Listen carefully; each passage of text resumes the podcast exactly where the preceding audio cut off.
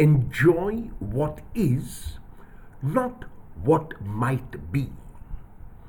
Our unbridled desire makes us seek for things we do not have.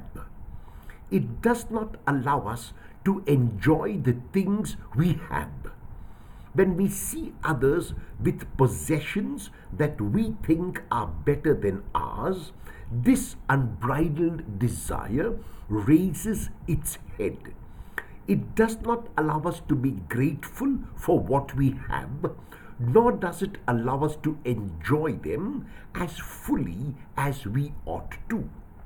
It is not easy to enjoy what we have if our minds and hearts are fixated on what might be. The way to truly enjoy what we have is first to develop an attitude of gratitude and along with it to avoid any kind of competition or comparison. If we are unaware of what we have, we cannot appreciate it. Consequently, we cannot be grateful.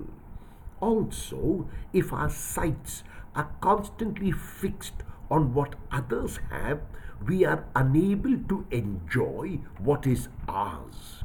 We must learn to enjoy what is, not what might be.